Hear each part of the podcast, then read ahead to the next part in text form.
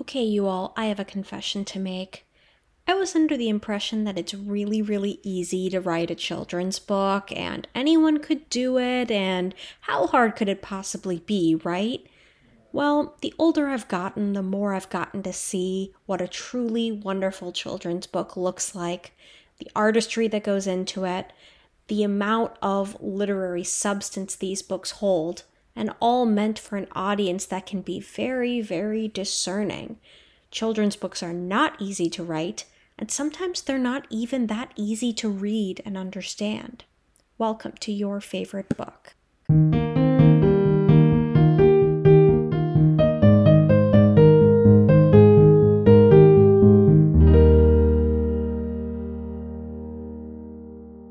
This week's guest is Brenda Shaw. Brenda, how are you today? I'm doing well. I'm thrilled and humbled to be on your show.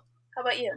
I'm doing really well. It is an evening recording session, which I'm happy to do. Normally it's mornings or afternoons, but as we were talking about before we started recording, you have a child and getting kiddo to bed is the most important thing. Yes. We can talk freely and not worry about being interrupted, I hope. Right, absolutely. And speaking of kids, we're going to be talking about picture books and kidlit today with uh, today's book, Sugar in Milk by Thrity Umrigar. And I am so excited to talk about picture books. Um, it's something I've loved as a child, and but not something I've really started thinking about as an adult until recent years, actually. And we'll get to that. But um, you, on the other hand, you spend a lot of time in the picture book world, and I'd love to hear a little bit more about what you do. Yeah. So, um, first, I wanted to, if it's okay, just make an acknowledgement um, that there is a lot of pain and suffering in the world. Um, this is not related to Kidlit. I mean, just mean like as human beings. Um, I wanted to make that acknowledgement. Um, I read somewhere on the internet that if you're able to go on with your life, um, it, after hearing about all this uh, pain that's going on in the communities, um, normally, then that is considered privilege. So I wanted to say that us talking about our favorite book is privilege today, which is not to say that it's a bad thing, um, mm-hmm. but I just there's a lot of good in the world, and one, your show is one of those things. So I just wanted to acknowledge that I'm so happy to be here. Um, thank you. Um, as we were talking before, I'm like a new fan, but I went and listened to all your um, episodes. So I'm super excited to be part of it. thank you so much. That that means a lot, and I'm so happy you acknowledged. Uh, the inherent privilege that it takes to sit down and have a conversation about something as you know, joyful is literature because, you know, for a lot of us out there, this isn't a time of joy. And I think we can acknowledge that and appreciate that and recognize our own privilege, but at the same time, engage in the things that bring us joy just with that awareness. Exactly, exactly. That's kind of what I wanted to point it out. Um, yes. Yes.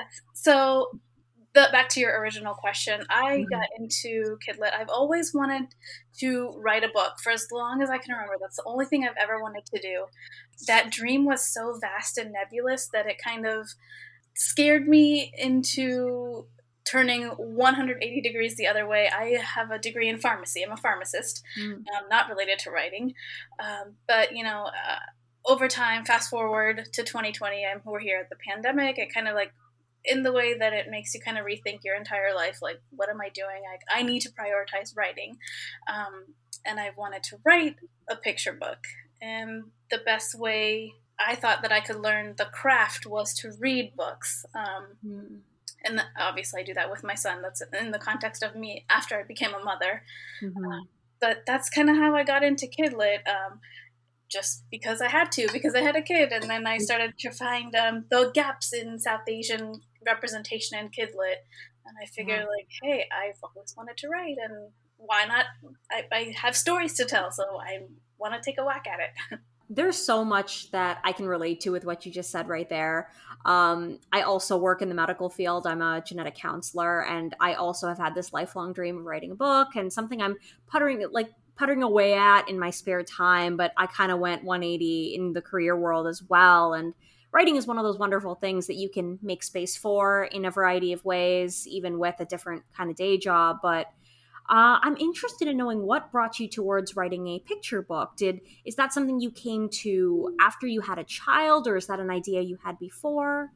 No, I it's not. It's I never wanted to box myself into a type of book mm. that I wanted to write but I also never thought that, hey, maybe I could write a picture book until I started reading them and I realized that, wow, adults can really enjoy them at whether or not they read them with kids. Uh, they're works of art in themselves. So yeah. I think it's also a, a, very big challenge to write. You have to, in 32 pages, you have to have a good story arc, you have to have good illustrations, you have to have uh, relatable characters, but also a conflict, and then you have to solve it like all very quickly. Every single word really matters in a picture book.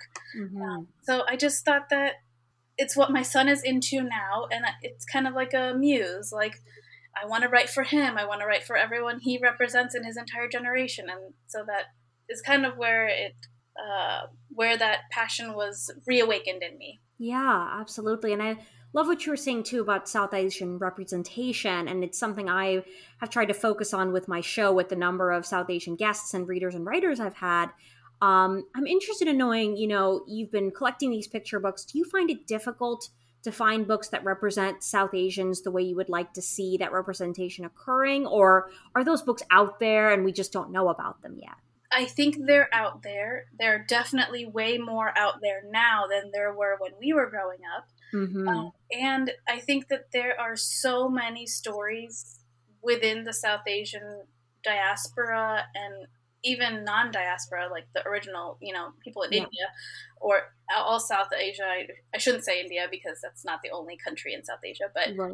um, I just mean that if if you knew a hundred South Asian people and asked them to write stories, you would get a hundred different stories because there's just so many facets to it. While that gap is being filled, there are still lots of other gaps too. Yes. And this book in particular, which we're going to get to, it captured a very specific South Asian group and just a very specific experience, but at the same time capturing something very universal. And we're going to talk about that uh, in particular. But I, I like how the current South Asian books I've seen have been specifically it's not just like this is a whole india and this is just the whole country and what we do. It's like this is what my family celebrates and these are our customs and it makes things just a lot more personal.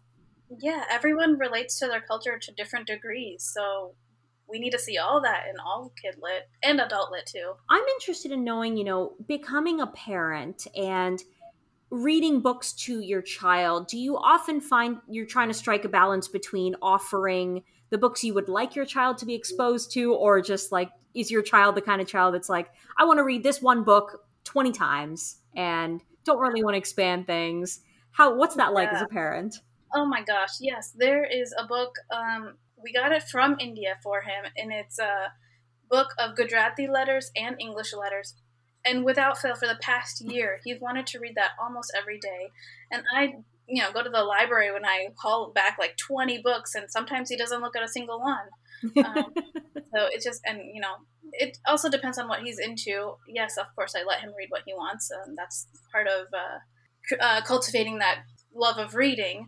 Um, but I also try to sneak in there some sort of South Asian representation, whether it's like animals or you know something, just because I feel like it's very for him. It's um, the right time to build a kind of that foundation. With mirrors in books right now is more important, um, and we'll get to Windows as he um, gets older.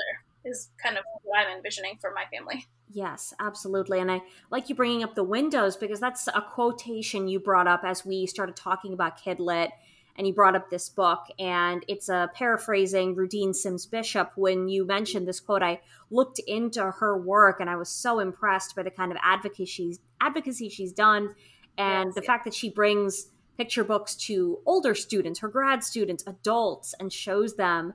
And basically this quote it's the idea of books as windows and sliding glass doors. And I would love to hear sort of what you take from that sentiment yeah, yeah. So I, for my family, um, again, this is just for me. I can't speak for all anyone else except myself.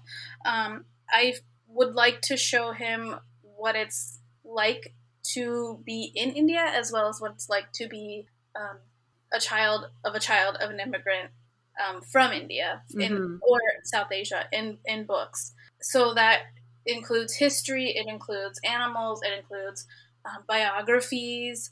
It includes um, even a storyline. There's um, a book about a laddu that goes to India. So just like it's a it's totally cute and funny and benign, but like that is a type of representation. Mm-hmm. Uh, it doesn't always have to be content. It could um, also be by an author or an illustrator or a publisher that, um, to me, uh, represents South Asia too. So even if it's if the content isn't South Asian, it could still be South Asian representation because of who created the book.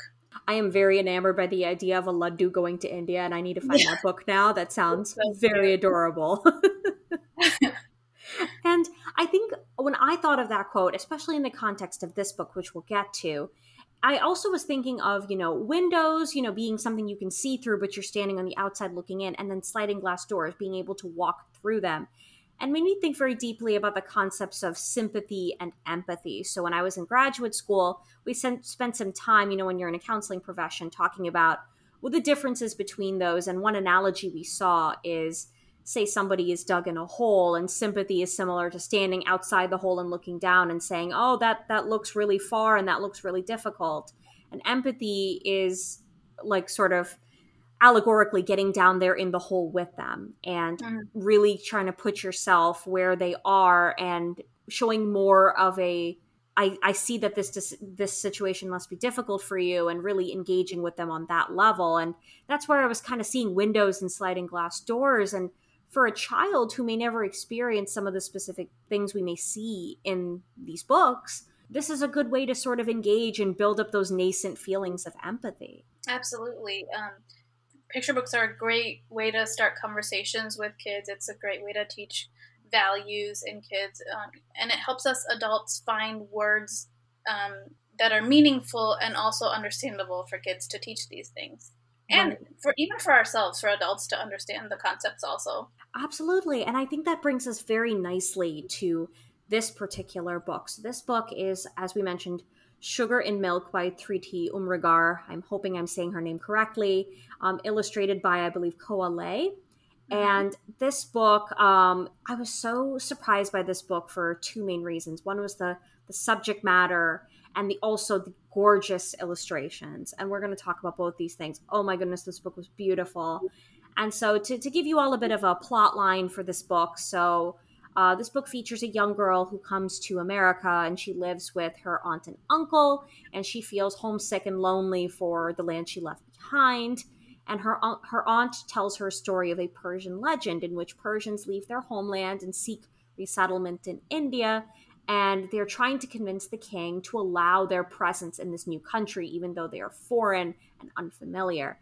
It's a very gentle telling of values, but very, very relevant to a certain degree, unfortunately relevant. Absolutely. It depends on kind of how we want to structure the conversation about the book now. How would you prefer to do that? Ah, uh, so I think the first thing I'm interested in knowing is how did you find this book, and what about it really stood out to you? I um, I actually went to an author panel um, with with the author, and she was speaking about the book, and I just um, I had to get it. I had to get it. Um, I also have heard this um, historical story about the Persians that were um, being persecuted, and they had to flee to come to India I think I'm historically saying that right. I think it happened mm-hmm. between the 8th and the 10th uh, centuries. I think you're right. So it's, it's actually uh, real. Um, and the way that that story is told within the story of the character now, um, in the present time, is, uh, is, it's so fascinating how they're woven together. Um, and, and then I just, there's so many things about it that I want to say. I, I, it's hard to pinpoint why I love it so much. It's the illustrations juxtapose the story so well. Um, there were three things I'd like to point out about that, if that's okay with you. Absolutely, go for it. Um, first, I have the book in front of me. I'm flipping through it. Uh, when the main character arrives to this new country, um, I'm pretty sure it's America. Mm-hmm. Um. It's snowing in the beginning. So in this book, weather is really reflecting her mood and her connection with this country. So it's snowing, which is like uh, symbolism for like it's very cold and like um, almost like dead outside. There's no people. Um, there's no leaves on the trees, and everything's covered in snow. Yeah. As her, uh, as she um, hears the story with her aunt, and as time goes on, towards the end of the book, uh, she starts uh, feeling better about herself being in this uh, new place with new people, and in the the very last spread is a picture with uh, tree is blossoming and there are people out. Everyone's holding hands. There's pets. There's music. So uh, it's almost like spring in which uh, she feels better about being where she is and feels connected, and that is also reflected in the weather. So that uh, we have a, a uh, the benefit of no video here, so no spoilers for any of your viewers or listeners. Um, but the weather really is reflected in the mood, and that that's one way that this book is a work of art. Yeah. Um, the second part thing I noticed was that when the aunt is telling the main character the story of what happened, um, those pages have a very pretty border around them. Hmm. So if you are trying to, you know, flip through and see where in the book you are, you know that you're in the part of the storytelling part because of the border. So Yeah. that's also one uh, one way to consider this a piece of art.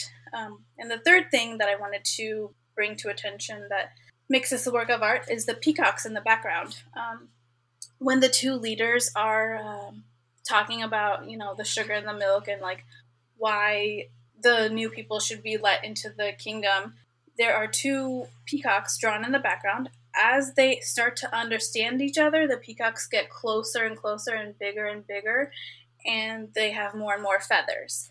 So by the Ah. time they're all hugging, it's a beautiful spread with peacock feathers in the background, and um, it's very colorful. So I just thought that that was a beautiful representation of the two uh, groups of people coming together. Yeah, those are those are beautiful subtleties that I've read this book and you know it was my first reading and I, I picked up on a couple of these but not all of them. And so I, I really love that you point out these subtleties that really contribute to this book being thought of as art. And the winter perspective, I I think about that especially because if we're assuming these characters came from South Asia, I mean we're indicated by skin tone to a certain degree as well as the story that's being told.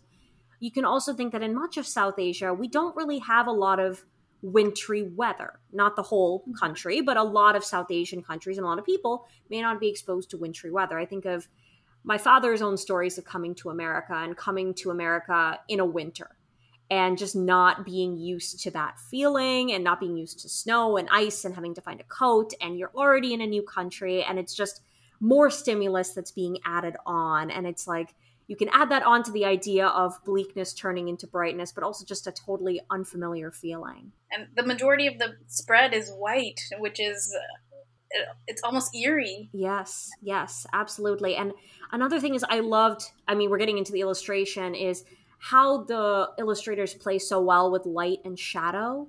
So there are some beautifully shadowed illustrations that sort of help illustrate the moods the characters are having. So there's a lovely page where the the the young girl is just alone with a book, just alone in a room, and the aunt kind of peeks in to check on her, and there's so much shadow going on there, and even for kids who are, you know, not fully grasping the extent of the story, they can see the sadness on the face, they can see shadows. These are things that kids are able to perceive. And so I'm glad they're introducing some of those uh, subtleties in the art as well as in the storytelling. And I'm moved by it every time I open it. I, I think another thing is we're getting into the subject matter here, and it's thinking about the idea of immigration. And, you know, it's it's a story of acceptance. I mean, we're not going to spoil, but the, the sugar in milk is just a beautifully poignant, important phrase.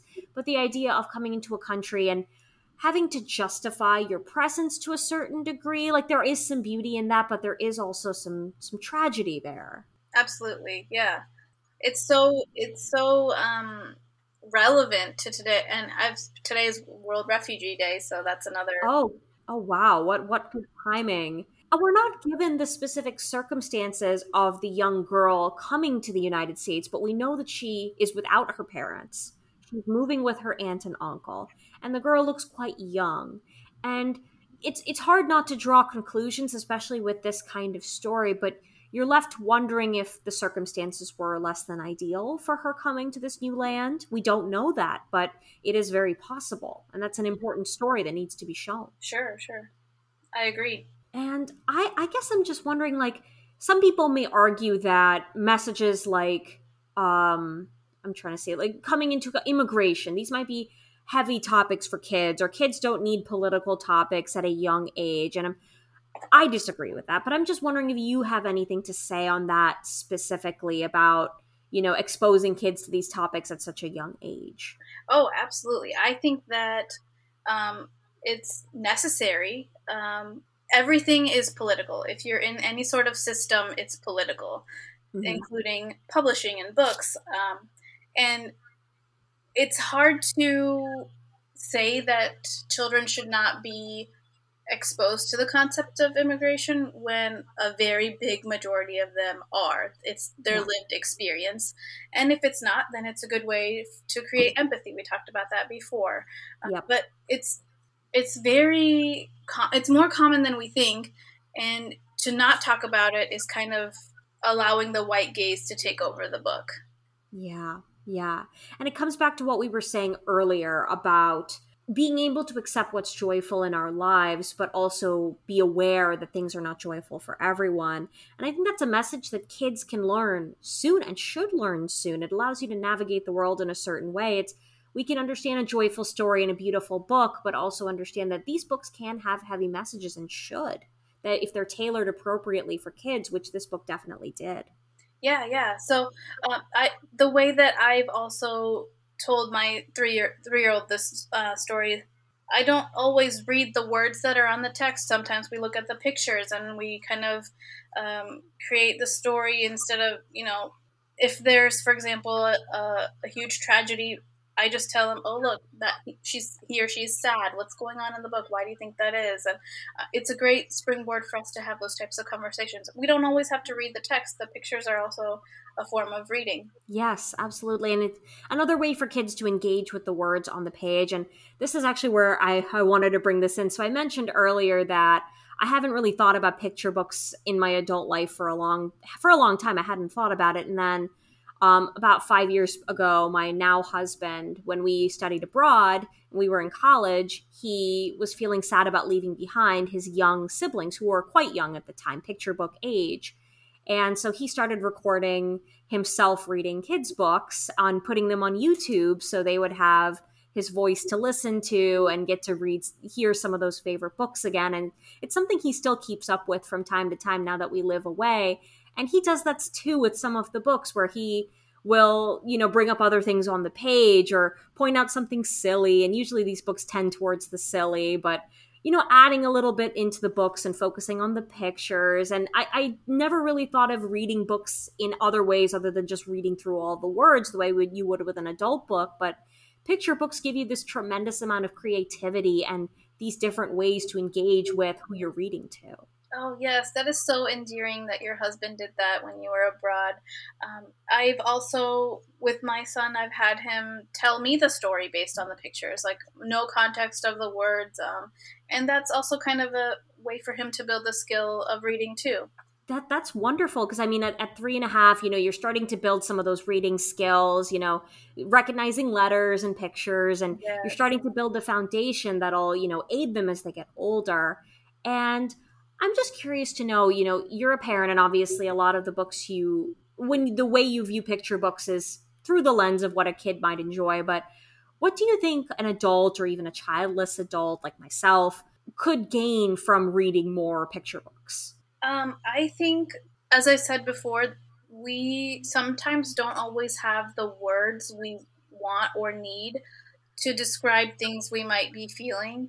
Um, and even if that's a very simple or short word, um, just knowing the word and having that vocabulary as an adult is very important um, for us to also communicate with each other. Um, for example, like between spouses, you know, loved ones, it's very important to have the words to be able to communicate how you feel.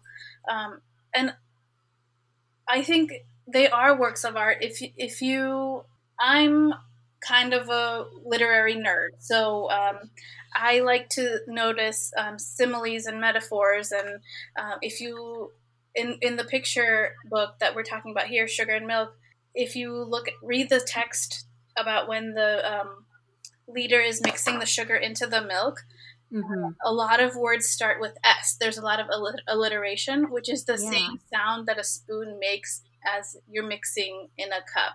So just noticing wow. those types of literary devices is is so gratifying for me because I'm a huge nerd. But I just love it. Me too. You you don't come on a podcast about books unless you're a huge nerd. Honestly. Yeah, right. but that that's so true and i feel like these literary devices and this attention to detail it sort of dispels that idea that writing a picture book is easy i feel like some people mean oh it's a few words. I mean the, the illustrators do all the work. Like writing this can't be too hard and that's just so not true. It's so not true. I'm working on writing manuscripts, and I just was in a very intensive workshop, and the entire manuscript was torn to shreds, and re I had to restart, and it just it's so refreshing, and it's it is a very gratifying challenge for me. I love it. what is the critique process like i mean a workshop I, i've been in workshops before but i write adult fiction what is that process like of critiquing picture books in a group can you tell me a little bit about that workshop process Yeah, sure. So um, I'm part of SCBWI. Um, not a plug, just something I'm part of. Um, and we have monthly picture book critique, critiques. So anyone in who is in the, this uh, South Central Ohio region, anyone who's a part of that can join in in this monthly critique group. It's it's been done via Zoom for the last year and a half.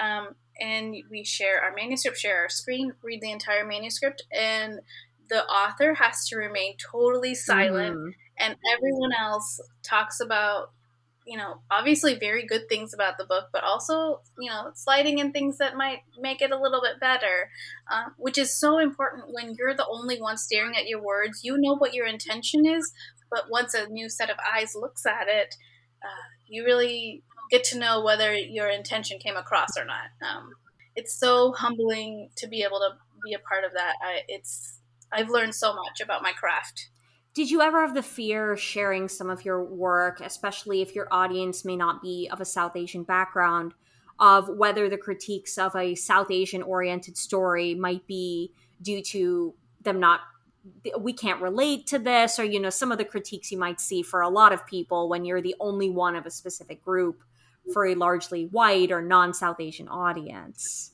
Yes, sometimes I get crickets um, to, to my critiques. Sometimes they don't have anything to say because they just don't know, and that's fine too. Mhm. But at least they can help me, you know, with like some sort of proofreading or you know something like that. Yeah. But I think that as a community of kid lit writers, we're all just trying to put really good stories out there for all of our kids to understand and read. Yeah. Um, so because we buy into that, we are much more willing to accept criticism and not take it uh, personally. It's for the greater good. Absolutely. I, I love that because that's something I've observed when you look at old picture books to now is you're starting to see it's not dominated by like one writer writing hundreds of books, maybe like a Dr. Seuss or a more a Mo Willems or obviously those books are classics, but now we're starting to see writers from a diverse background, you know, writers we never may never have heard of writing more and more stories. I was so pleased to find Sugar in Milk at my local library. I was afraid it might be something I would have had to special order just because I was thinking, you know, maybe this is just going to get dwarfed among more popular books, but it was there right on a shelf with the new releases in picture books and I found it and it made me feel good. Isn't that great? I mean, we're, our libraries and bookstores are now slowly very much starting to look like what our communities look like. Yes. And it should have been like that all along, but uh, we can't fix what's already happened. We can just go move forward and make sure that our kids now are very seen. Absolutely. It gives me hope for my future children down the road and for children that are already here, you know, of those minorities as well as others, you know, it, it, it does everyone good to be to know diverse stories and be exposed to them. Absolutely. And on that topic, Brenda, I would love to know, you know, we've talked about sugar in milk, and it's a bit of a short discussion because I really feel that this is a book you have to read and look at and take some time to appreciate on your own. But Brenda, I'd love to open the floor and ask you, are there other picture books out there in the South Asian realm, maybe outside the South Asian realm, but books you really, really love and we should check out as readers? Yes, um, I actually have a list. Uh, as I said before, right now I'm focusing on um, books that are of South Asian representation for my family. Mm-hmm. Um, so what I have now um, is "Free as a Bird" by Lina Maslo. Uh, that's the story of Malala, and the part where she gets shot uh, Mm. has no text. So that is a g- great way to talk to kids about um, what happened according to their developmental or what stage they're at, you know, emo- emotionally. Yeah. Um, no words to that. So whoever's reading it with them can kind of dictate how to tell the story. Yeah. Um, Margot in the Moon Landing um, is about a girl who wants to, can only can't stop talking about uh, space travel. So the South Asian representation in that book is very important because it doesn't dictate the storyline. It could be about anyone, and that type of South Asian representation is also uh, very important. Yes.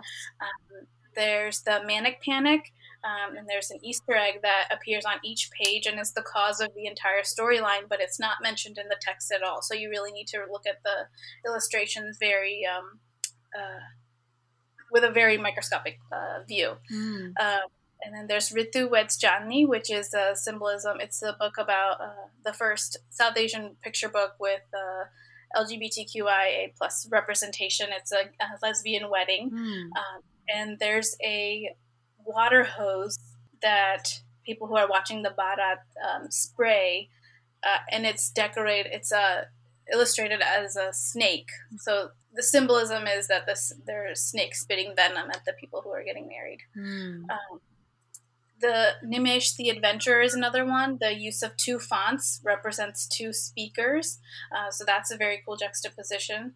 Uh, Home is in Between by Mitali Perkins uh, is a book about a girl who feels caught between two cultures. Uh, she also uh, immigrated, uh, so she feels connect. On the left side of the page is uh, illustrations in the colors of the Indian flag, and the right side is colors.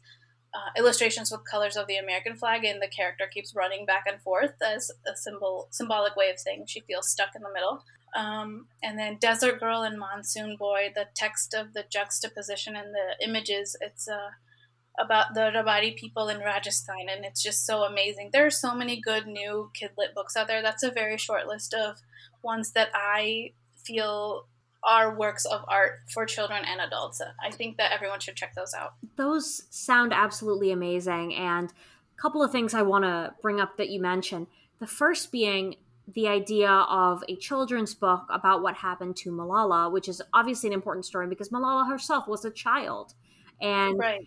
The idea of her shooting occurring with no text, I think that's something that's so underrated about picture books is that the negative space can say so much. Absolutely. Um, it's not just what it's similar to poetry. You know, the words that are not there tell you just as much as the words that are there. And giving, I, I can just imagine broaching that conversation with the child. What do you think is happening here? Like, what's Yeah. going on? And hearing what they might say and reacting to how they might react. That sounds so meaningful. And then the uh, the one you mentioned, uh, Ritu Red, Red's Johnny. I think that's what you said. The title. Janvi.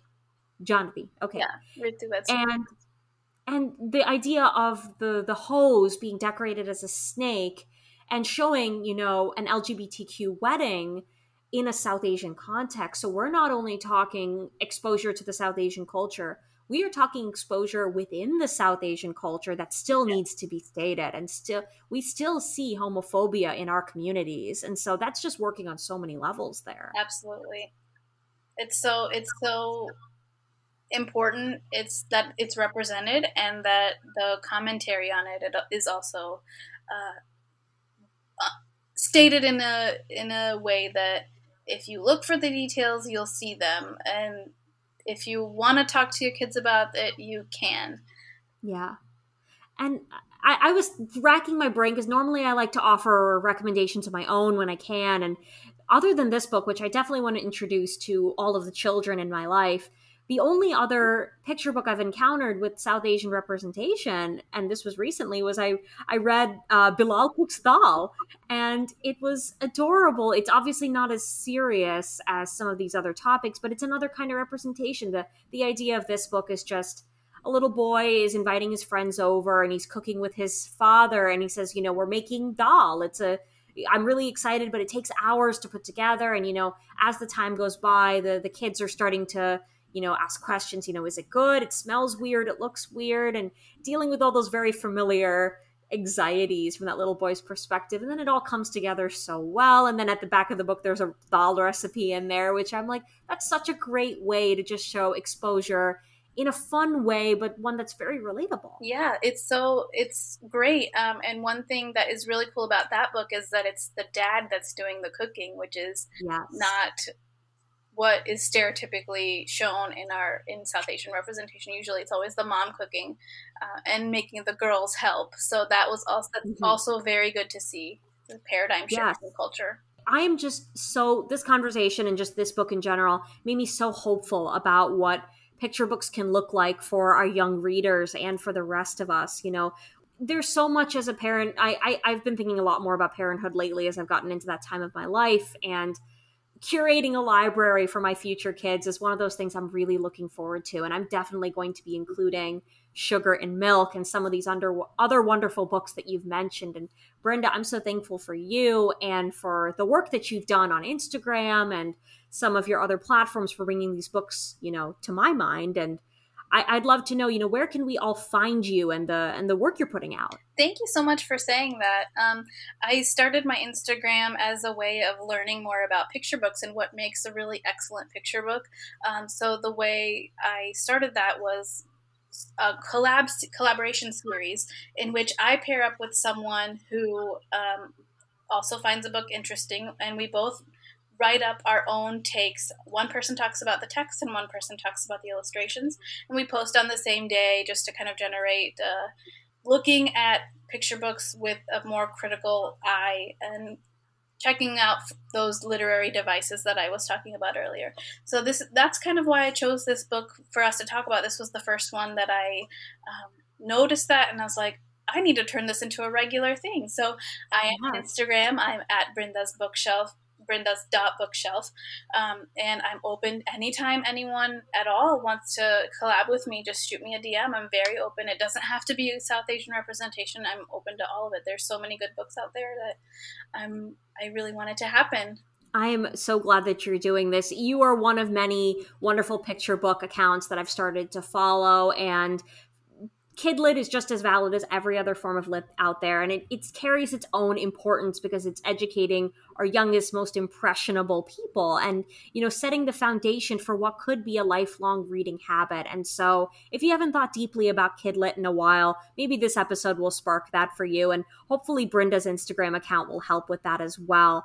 Brinda, thank you so much for your time. It has been a pleasure having you on this show. Thank you so much. I'm so thrilled and humbled.